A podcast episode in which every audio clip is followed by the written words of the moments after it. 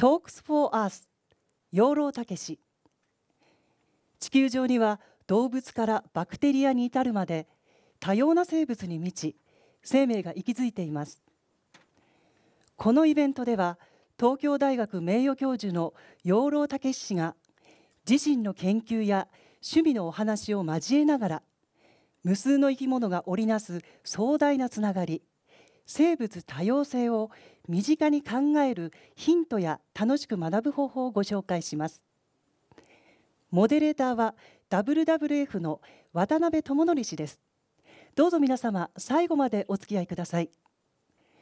それでは本日のモデレーター WWF ジャパン渡辺智則さんです。どうぞよろしくお願いいたします。皆さんこんばんは、WWF ジャパンの渡辺と申します。本日司会の進行をさせていただきおりますので、どうぞよろしくお願いいたします。養老先生のことは皆さん多分よくご存知だと思うんですが、1937年に鎌倉市で生まれまして、その後ですね、本当に虫好きとしてご有名ですけれども、東大学部を出られて解剖学の権威という形になっております。で、今は退官されてですね、とてもテレビに出られたりとか講演されたりとか、あとは著書もすごく多いと思いますけれども、そういう形で大変活躍されている方になります。ちょっと本日お越しいただきましたので、それではご紹介させていただきます。養老先生、どうぞよろしくお願いいたします。先生、ありがとうございます。よろしくお願いいたします。じゃあおかけくださいませ。ではですね、まず、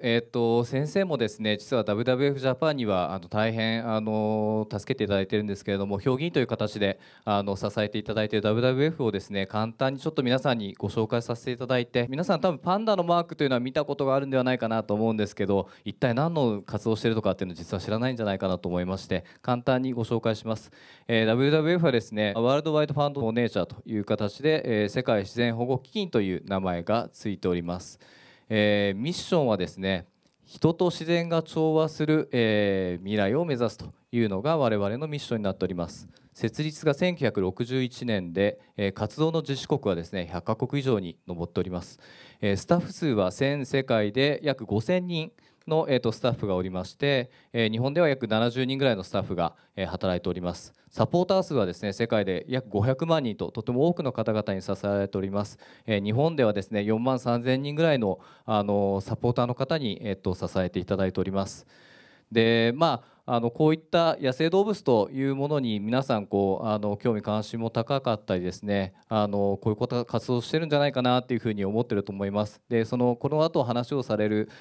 生物多様性の保全ですとか、そういうこともやっております。で、もちろんその生物多様性にはですね、生き物だけじゃなくて森林であるとか海であるとかというような、本当に地球のことまでを考えているのが我々の団体になります。で、簡単にお話しますとですね、野生動物を守ると、野生生物を守るという形なんですが、野生生物だけを守っているとですね、実際にはそこに住んでいる住処であるとか、森や海というところを守らないと、この野生生物は守ることができません。で、今度は森や海を守っていきたいというふうに思うんですけれども、森や海を守ろうとしてもですね、やっぱりそこに暮らす人がいたりですね、いろんなステークホルダーの方がいらっしゃるので、そういう方々と一緒になって、持続可能な社会を作るというところをやっております。持続可能社会を作るにはですね、実際に例えば海産物ですとか、木材ですとか、その森林や海といった自然資源をどうやって持続可能に使うのかというところも一緒に考えてやっております。で、実はこれだけでは足りなくて、今皆さんよくご存知だと思うんですが、世界規模でですね、地球温暖化という形で問題になっております。こういう地球温暖化のこのグローバルイシューをですね、取り組んでいるというのが WWF ジャパンなので、パンダのマークでパンダだけやってるんじゃないかというふうに思われるんですが、実はそんなことはなくって、この地球全体、地球1個分の暮らしをどうやって進めていけばいいのかというのを考えている団体になります。なのでぜひそこを覚えていただいて、今日帰っていただけるとありがたいかなと思います。では先生、楽しいお話をですねしていきたいと思うんですが、まずですね実は先生に最近ハマっている虫は何かありますかねみたいな話を聞いたらですね、ご紹介いただいたのがこの写真になります。先生、この写真は一体何ですかね。これはコスタリカのゾウムシなんですね。結構向こうでは普通にいる虫なんですけど、ゾウムシって名前のとおりで、ゾウみたいな鼻が長いからってね、本当は口ですけどついてるのはダメなんです。これ短いんですよ割合ね。で短い仲間もたくさんいて、実は甲虫っていうんです。この仲間カミキリムシとかクワガタムシとかカブトムシと同じ仲間なんですけど、この甲虫って実は生き物の中で最も種類が多いっていう。種類が多いんですね、はい。昆虫の中で一番多いんですね。で甲虫が昆虫の中で一番多い。その中で実はゾウムシが一番多いんですよ。で日本にこの仲間は今名前ついてるだけで1600種類って言われてます。すごいですね。1600覚えるだけで、ね、もう一生ものになっちゃってですね。そうですよね。なんかこう世界でいくともっと多いわけですよね。だからいくらやるか分かんないんですよ。あ僕東南アジアの調べてますけど、ラオスのことが10年以上やってますけど、持ってる虫ゾウムシ半分ぐらいは名前ついてないって思いますね。そんなのいちいちつけたら大変ですから、もう寿命も間に合いませんとても、はい、これコスタリカはご存知の方多いと思うんですけど、自然保護に非常に集中した国で、世界でベリーズとコスタリカとブータンが割合にそのエコツアーみたいなことで国をやっていこうという、はいはい、そのエコツアーの立国といったら変ですけど、はい、そういう形で進めてますよね。行かれた方はありませんかね。コスタリカはコスタリカ行かれたことがある人結構いらっしゃいますね。2人、3人ぐらいいますね。ブータンはどうですかね。ブータンはありますか。ブータンですと本当1人ぐらいですかね。意外にアジアは少ないんですね、どうしてもね。これはコスタリカの、中南米のコスタリカで取られたものですか。はい、そうもちろんそうです、はい。あそこなんでか調べた、本当はねもう寿命足りないんでダメなんですけど、はい、調べたいのはですね、ご存知ですかね、250万年ぐらい前まで北アメリカと南アメリカがくっついてなかったんですよ。で南アメリカは南半球の大陸で、北アメリカは北で生き物も関係なかったんですね。それがあそこでくっついたんです。で日本と同じで火山の多いとこで、噴火して陸が増えちゃうもんですから、多分それでくっついちゃったんですね。でくっついた途端に今度生き物が混ざり出してですね、はいはい、で南のものが北に上がって、北のものが南に下がって、はい、だからコスタリカちょうど両方いるんですよ。そう南米のアマゾンでね、見るようなものがいるかと思うと、僕らが普段慣れてる北アメリカは割合に日本に近いところがありますから、そういうものが一緒にいてですね、僕はその両方から来たやつがどっかで混ざってないかっていうのがあるんです。なるほど。混ざっちゃって新しいグループができたとかですね、はいはい、一応200万年以上経ってますから、でもね今のところまだこれは北だなってこれは南だなって大体分かっちゃうんですよ。だちょっと簡単には混ざらないんじゃないかな。なるほど。まだ混ざってる感じもないと、はい、なるほどです。ちなみにこのゾウムシの名前はなんていうのですか。名前なんかあると思いますけど、とてももうだいたい日本名やりませんからね、言ってもしょうがないんで、ご存知かもしれません、和名って言うんですけど日本の名前、これはねルールがありませんので、皆さんが好きにつけていいんです。自分が気に入った名前勝手につけときゃいいんで、そういうものには。あ、そうなんですか。もう全然誰も怒りませんから。好き勝手つけていいんですか。そうもちろんそうですよ。ああそうですか。じゃあ先生がつけられてる名前とかも結構たくさんいるってことですね。いやいや僕日本語の名前めんどくさいからつけませんから。ラテン語で学名はこれは非常にうるさい規則があって、それに順次でつけないといけませんから、ちょっとプロでないとつけられないんですけど。なるほど。このすごい種類の多い何万種、もう数えきれないほどのそのゾウムシのこの魅力ってどこにありますかね、はい、先生。皆さんそうじゃないですかね。やっぱり自然なものって見てて区別がつくっていうか、区別をつけられるようになってくると、どんどん面白くなってくるんですよ。まだあるとかね、はいはいはいはい、終わりませんこれ一生。6万種とか本当に何万種だったら、いやそんなもんじゃないですよ。多く数える人は3000万って言いますからね。3000万種はものすごいですね。3000万種はとても頭入んないんで、でこれもあるあれもあるこれもあるあれもあるで、それをねどうしても人間って整理したくなるんですよ。こういう特徴が似てるだと、こういう特徴が似てる、そこをやって整理していくと、この作業が結構楽しいんですよね。あこれとこれ同じだろ、これとこれ違うだろ、こうやってね、その分類の楽しさみたいなのが一番あるんですかね。そう人間のやっぱり一番基本的な作業の一つなんですよね。なるほど。その違いって本当に何万種もあって、はい、実際にコスタリカとかでやると多分いっぱい取れるんでしょうけど、はい、その一頭一頭が多分違うんだと思うんですけど、はい、その違いを見つけるのってどうやって見つけられるんですか。これはね慣れなんですよ。慣れ、あのね、こう目って面白くて、ずっと見ているとこれは違う種類とか、ね、これはあの似て見えるけど、じゃない違って見えるけど同じ種類じゃないかとかいうのが、極端に言うと一目で分かるようになってくるんです。一目で分かるんですか。そうだからそれ自分が変わっていくってことですね、そういうふうに、あの多くの方はそう思ってないんですけど、あのいろんなことを訓練すると皆さん方自身が変わっていくんですよね、これあの一番単純な例取ると、恋愛がそうで、誰かに一生懸命になっちゃって、1年経ったら気が変わっちゃったってなんですよね、あれは普通一時の気の迷いとか言うんですけど、僕そうだと思ってないんです、あれはその人は変わるんですよ、やっぱり。あ、もうその人が変わって、だからその本人に聞くと、なんで1年前あんなに夢中になったのかわからないその人ははっきり言うと死んでいないんですよ、もう極端に言うと別の人になってるんですね。なるほど。でそういう別の人になりやすい人と、なりにくい人なんですけど。あ、そうなんですか。なりやすい人なりにくい人ってどういうところ分かりませんけどね、そういう部分で脳がこう変わりやすい人っていう、そうすると相手も変わるしこちらも変わるってことですね。こういうのもそうですけど、こういうのがちゃんと分かるようになってくると目ができてくるんですね、そうすると面白くなるんですよ。あのそうでしょ、骨董の鑑定なんか、商売でやってるのかもしれないけど、やっぱりあれ好きでやってるんだと思うんですよ、これ始めるといくらでも奥があるっていう、その面白さがあるんです。そういう違いが分かってくると生物多様性っていう言葉が分かるんですけど、多分普通の方は言葉として受け取ってるだけだと思うんですね、本当これ感覚なんですね、なんか先生のこうご本に書いてあったんですけど、その生物多様性っていう、言葉自体が多分皆さん難しいと思ってて、あの生物多様性、なんかその内閣府が調べたのだと8割以上がよく分かんないということになってるんですよね、これは素直な返事ですね。素直な返事だと思います。で生物多様性ってその本当はそれぞれが違って面白いとか、それぞれ違うことが素敵なんだってことを言いたいんだけど、生物多様性という同じ言葉にしてしまうみたいなのが、そこが問題じゃないかみたいなのを先生書いてらっしゃったと思うんですけど、でこの言葉ね、ちょっと学校の講義みたいになっちゃいますけど、なんでこんな言葉できたかっていうと、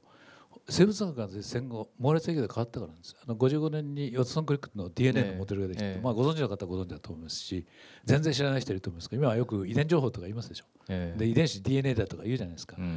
でそれは全ての生物が同じ遺伝情報を使ってるんです。もう、ほとんど全てが、ということが分かってくる。そうすると、全ての生物に共通している基盤から生物を説明しようとすると、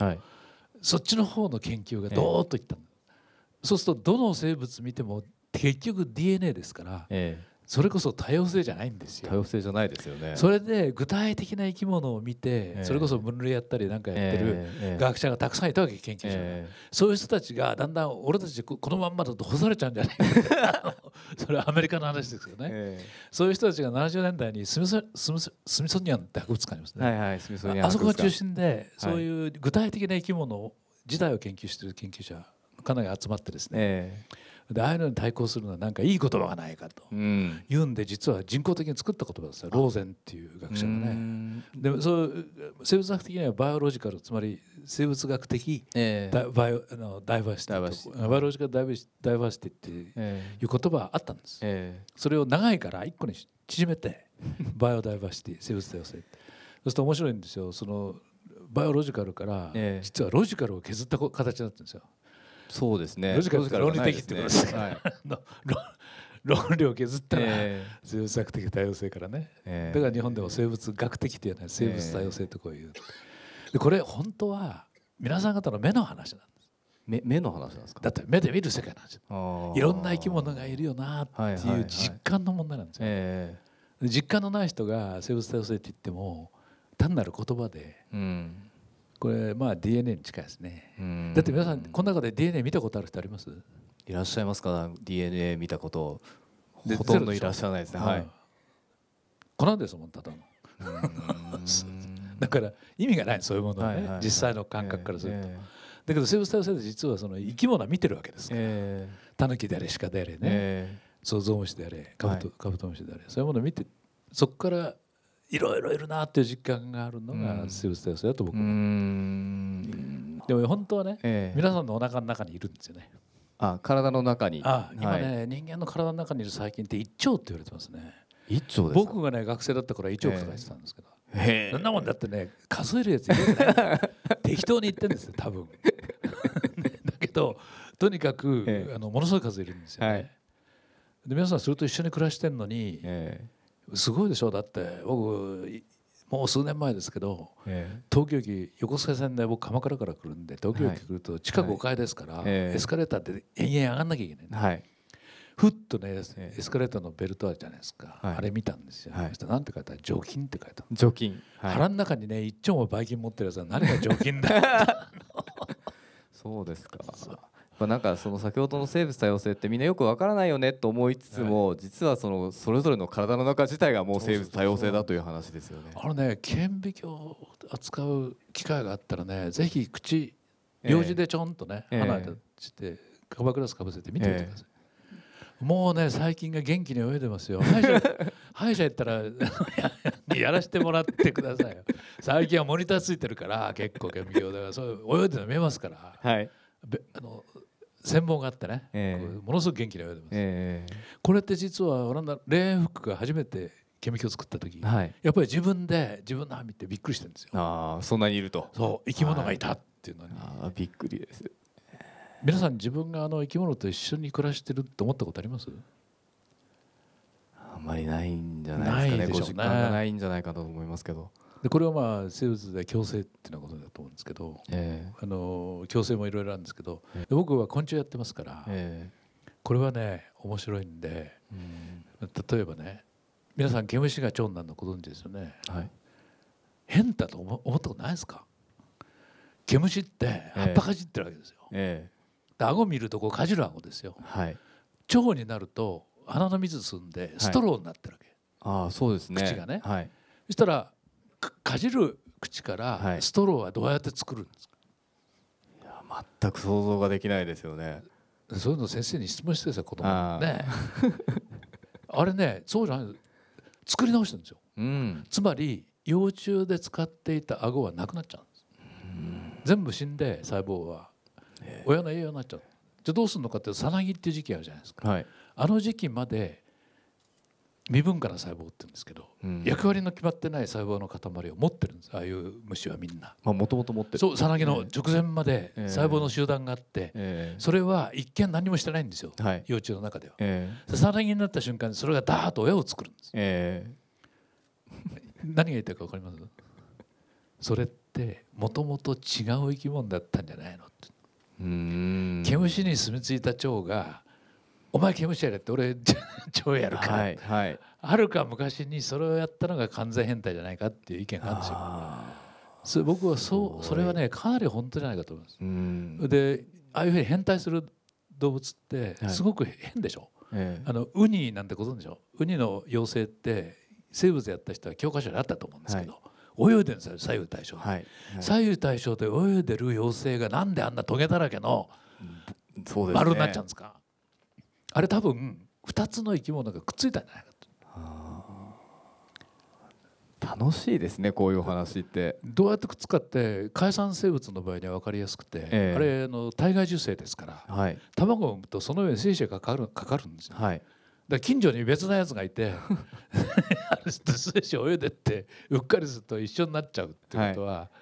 環境として十分ありえたんでね。なるほどねすごいですね。こういった先生の生物多様性の話ってやっぱなかなか皆さん身近なところで感じるっていうのがすごく難しいのかなっていうふうに思うんですけど、はい、その辺どうやったら身近に感じれる、ね、ところになりますか。だから僕ねやっぱり外出てほしいなと思うんですね、はい、もう外行くだけでも全然違う。 それはねもう非常に違うと思います、それであれなんだっていう、やっぱ気になる人と気にならない人がいますからね、それから虫だったら嫌な人もいるでしょうから、はい、植物でもそうですよね、いろいろありますから、はい、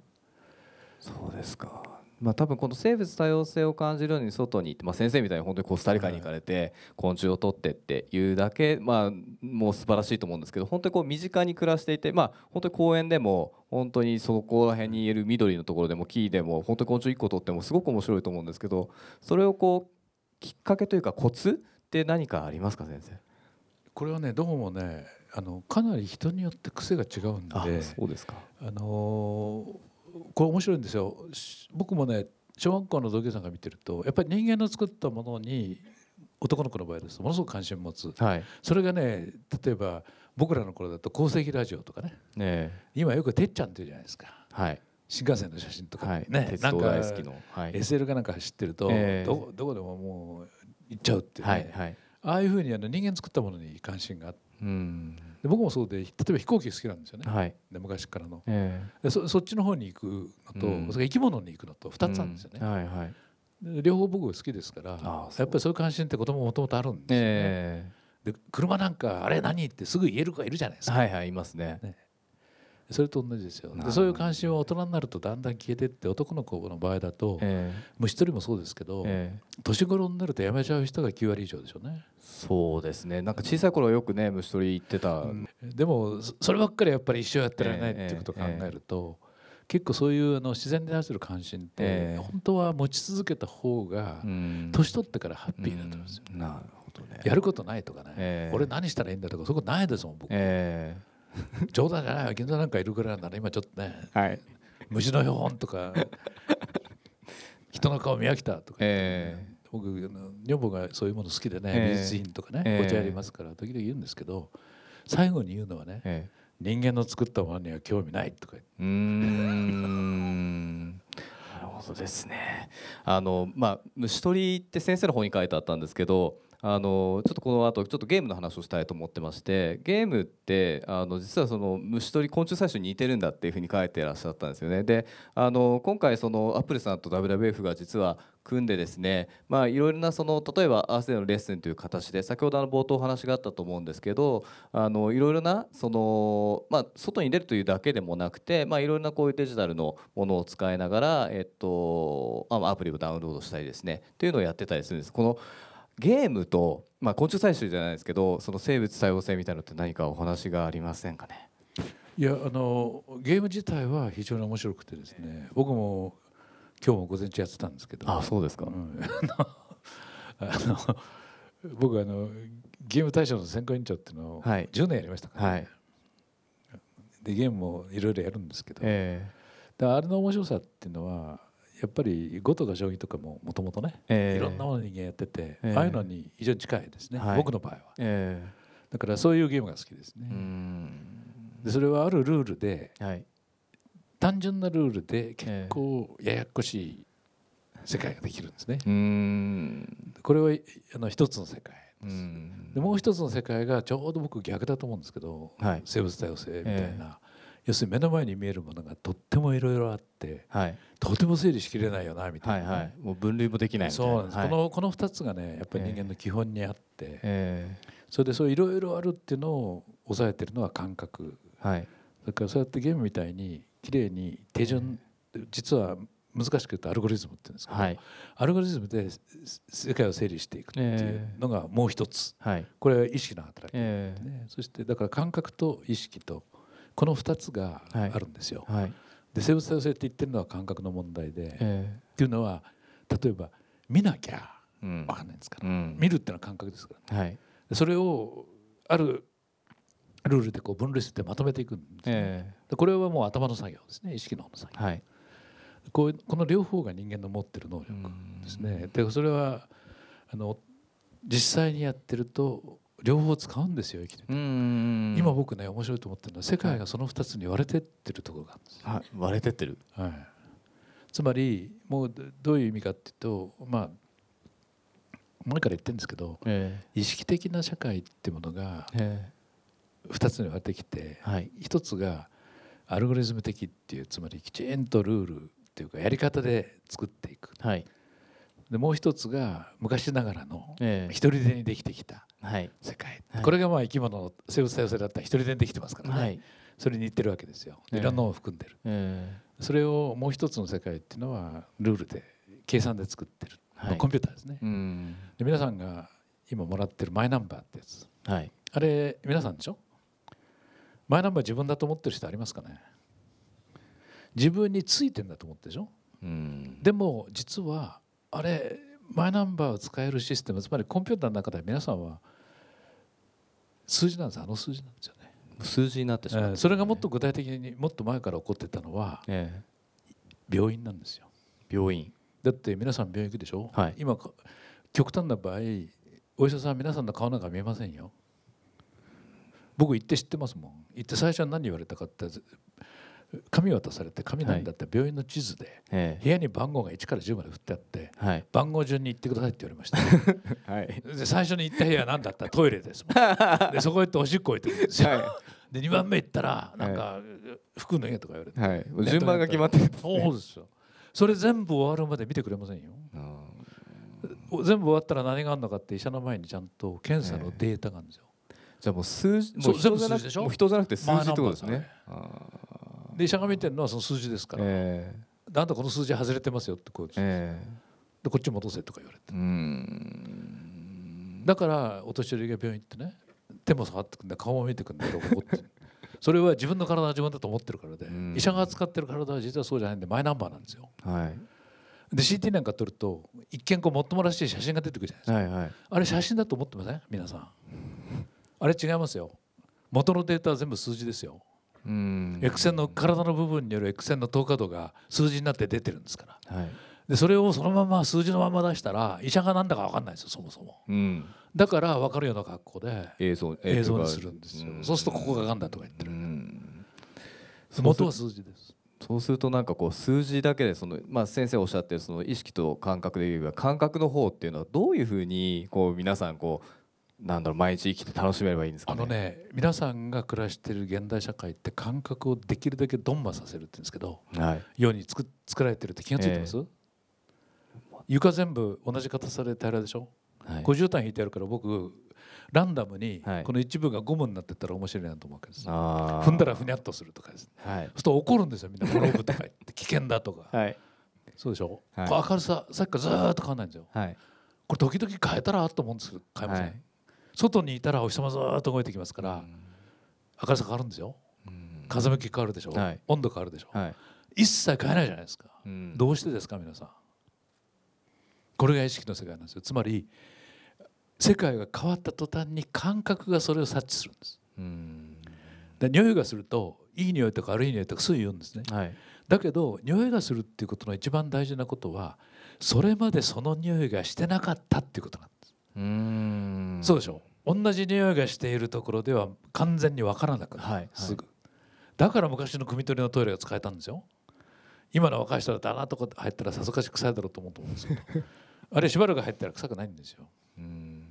慣れちゃうんですね。そうですよ。いや慣れるっていうのは感覚は違いを察知するもの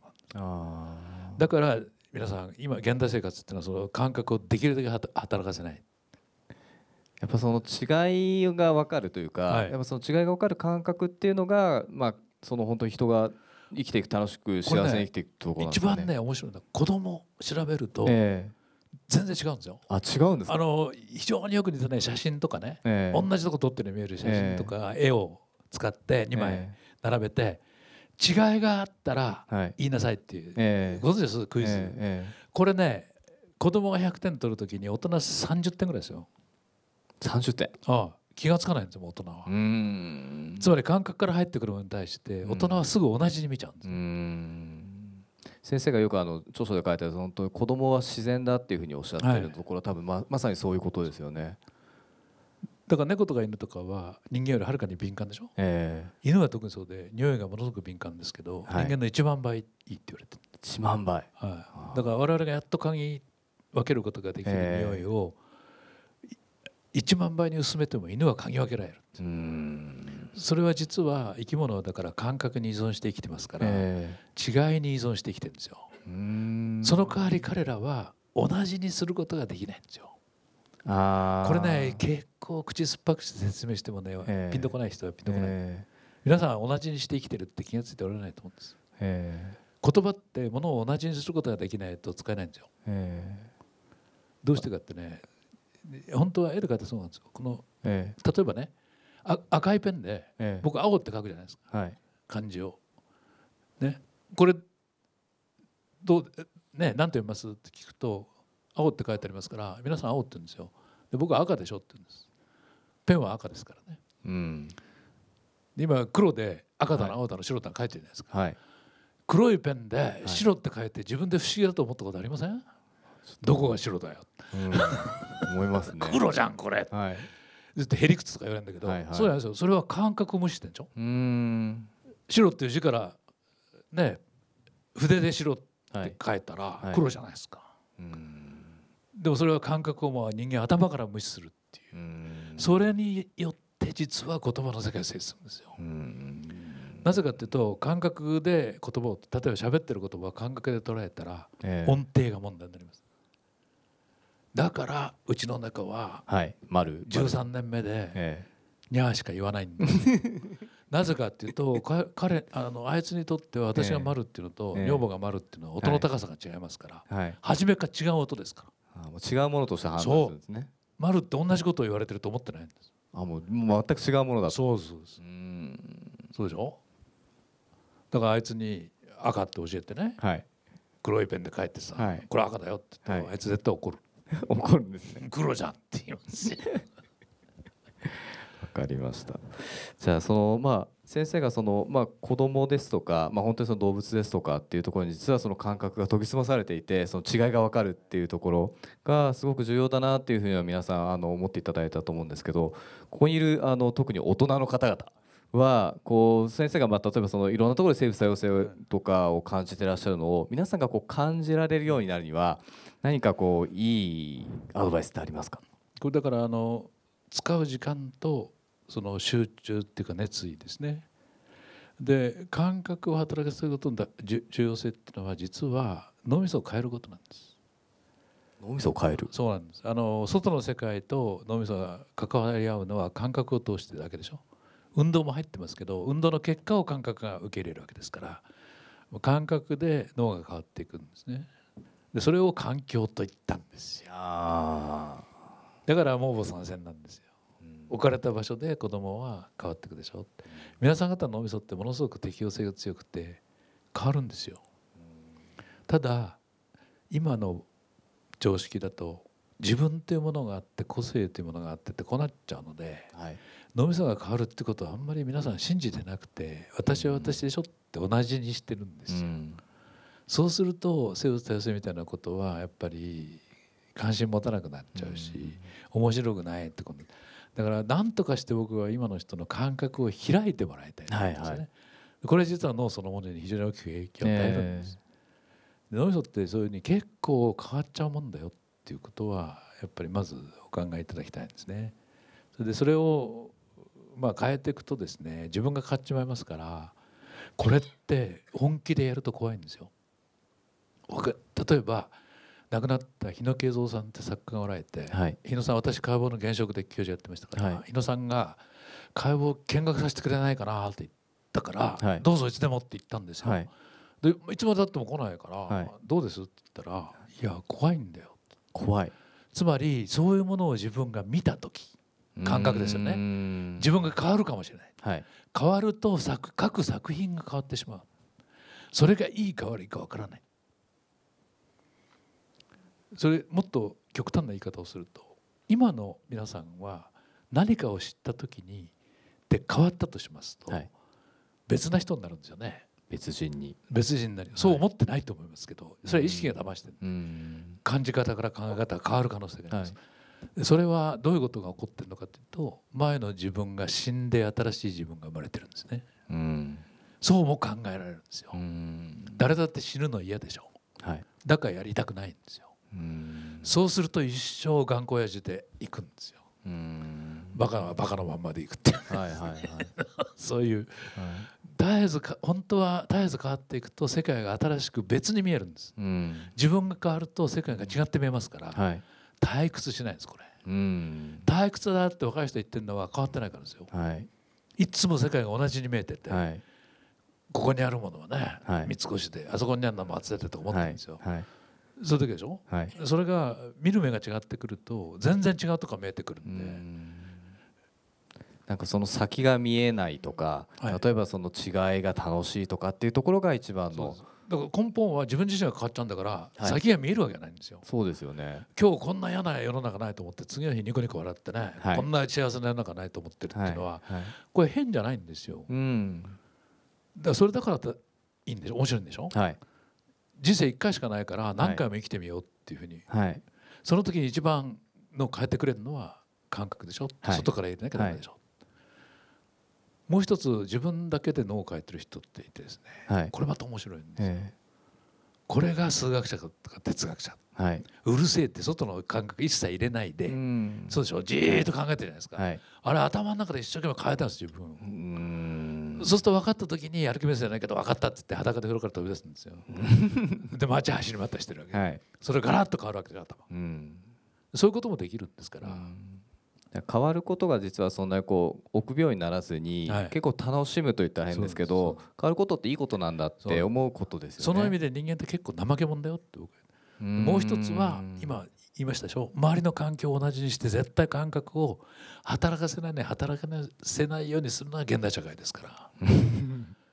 ビルの中、オフィスビルの中で朝から晩まで同じ気温で、はい、同じ明るさで、はい、風一切吹かなくてって、そういう状況で暮らそうとするんですよ、はい、でそれが快適で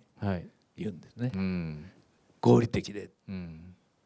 僕それ信じない、逆に変わらないわけですよね。そうすると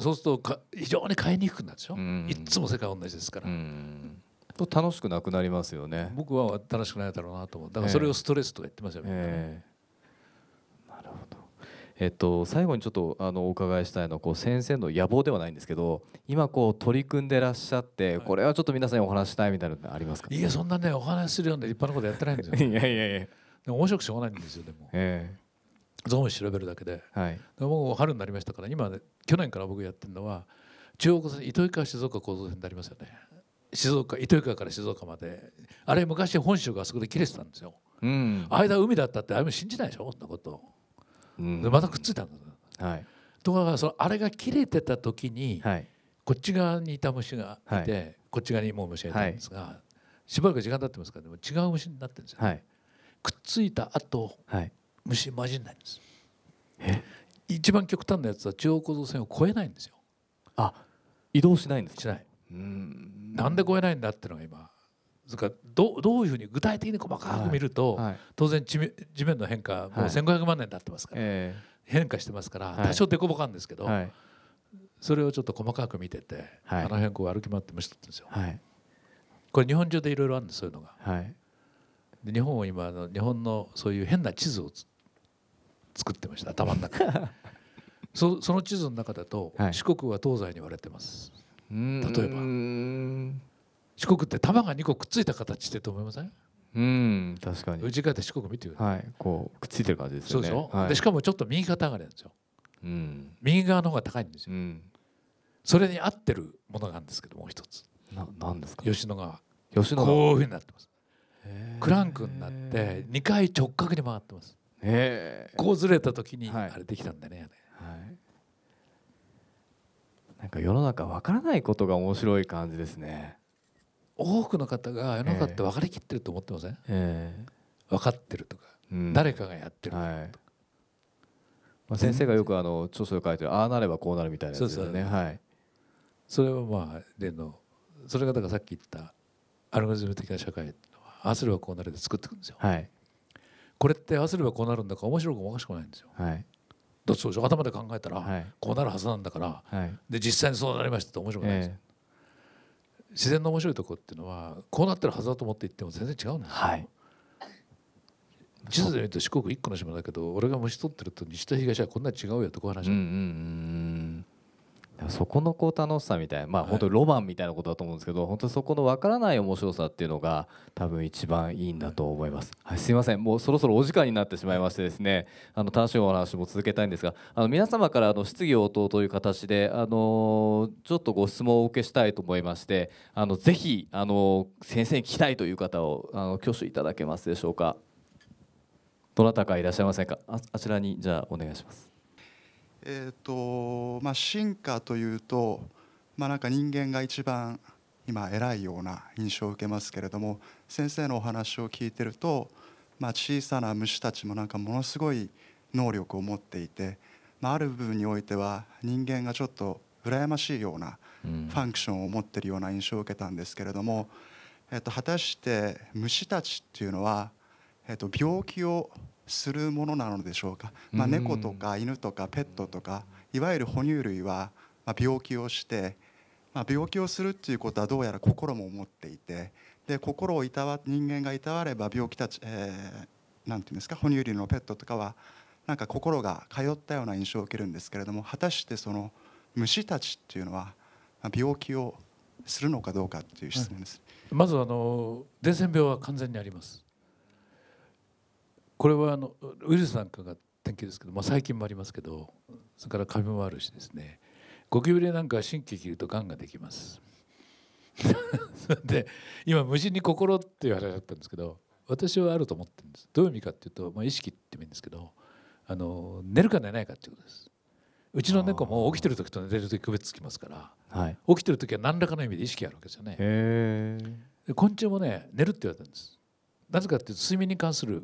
酵素が見つかってますから。あ、そうなんですね。そうするとあれ時々寝たり起きたりしてるわけですから、そうすると起きてる時に寝てる時、つまり意識がある時とない時と、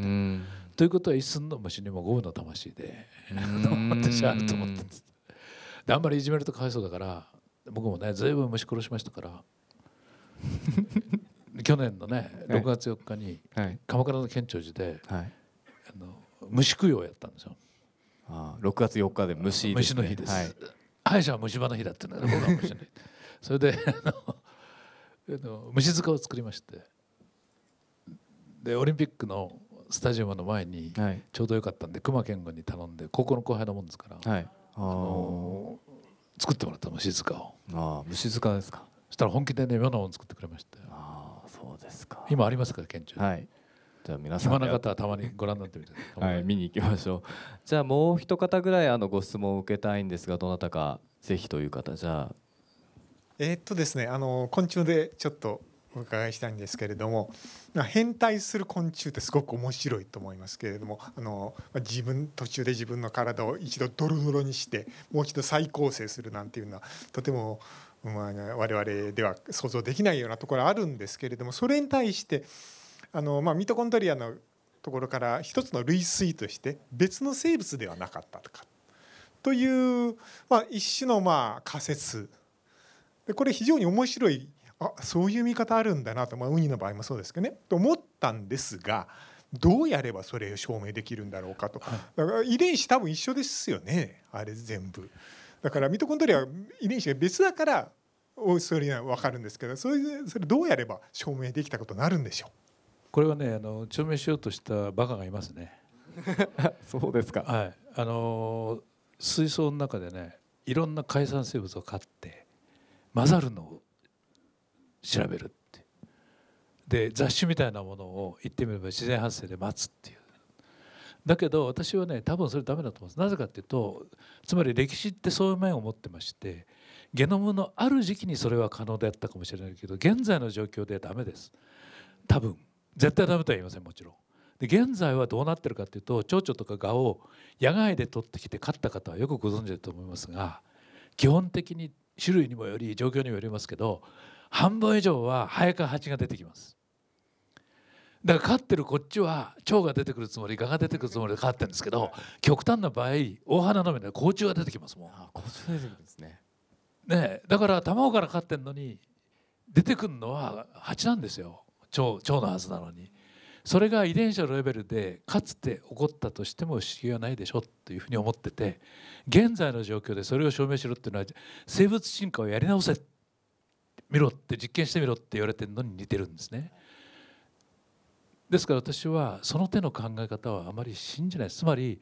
よくいろんなことを言うと、それは仮説でしょって、科学的に証明って言うんですけど、科学的に証明って実は何なのかって本気で考え出すとですね、はい、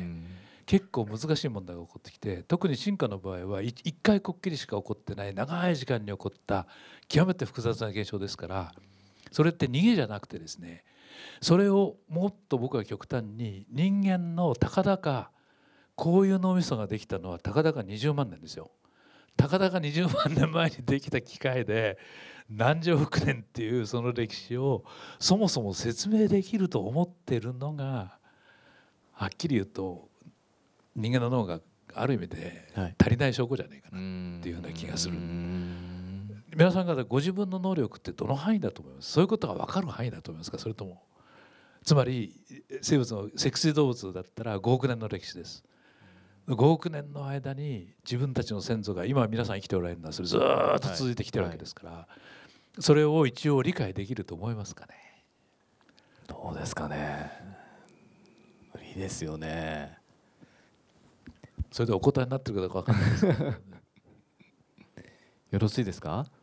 はい、本当にこの1時間でしかお話ができなかったですけれども、 WWF ジャパンという団体はですね、こう生物多様性って本当にこう最初野生動物が好きって入ってくださる方すごく多いんですけど、実はその先にこういろんな楽しいことがあるとか、分からないことがあるっていうのがすごく皆さんこうサポーターの方もそうなんですけど、そういうのを知りたいと思って入ってから方がすごく多いんですね。なのでぜひまずホームページとか見ていただいたりとか、ぜひサポートしていただいたりすると皆さんと一緒にこう生物多様性というか地球のことを考えていけるんじゃないかなと思いますので、ぜひそれを最後にメッセージさせていただきたいと思います。よろしくお願いいたします。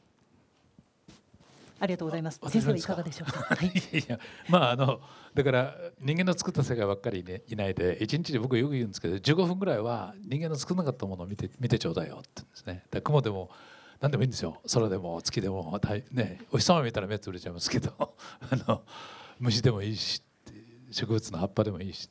今新緑非常に綺麗ですから、僕今日 NHK って実は森見てました。向こうに新宿の高層ビルが見えるんですよ。どっちがいいかなじゃないでは、ここでトークショーを終わらせていただきます。本日は先生もありがとうございます。で皆さんも長い時間お付き合いいただきましてありがとうございました。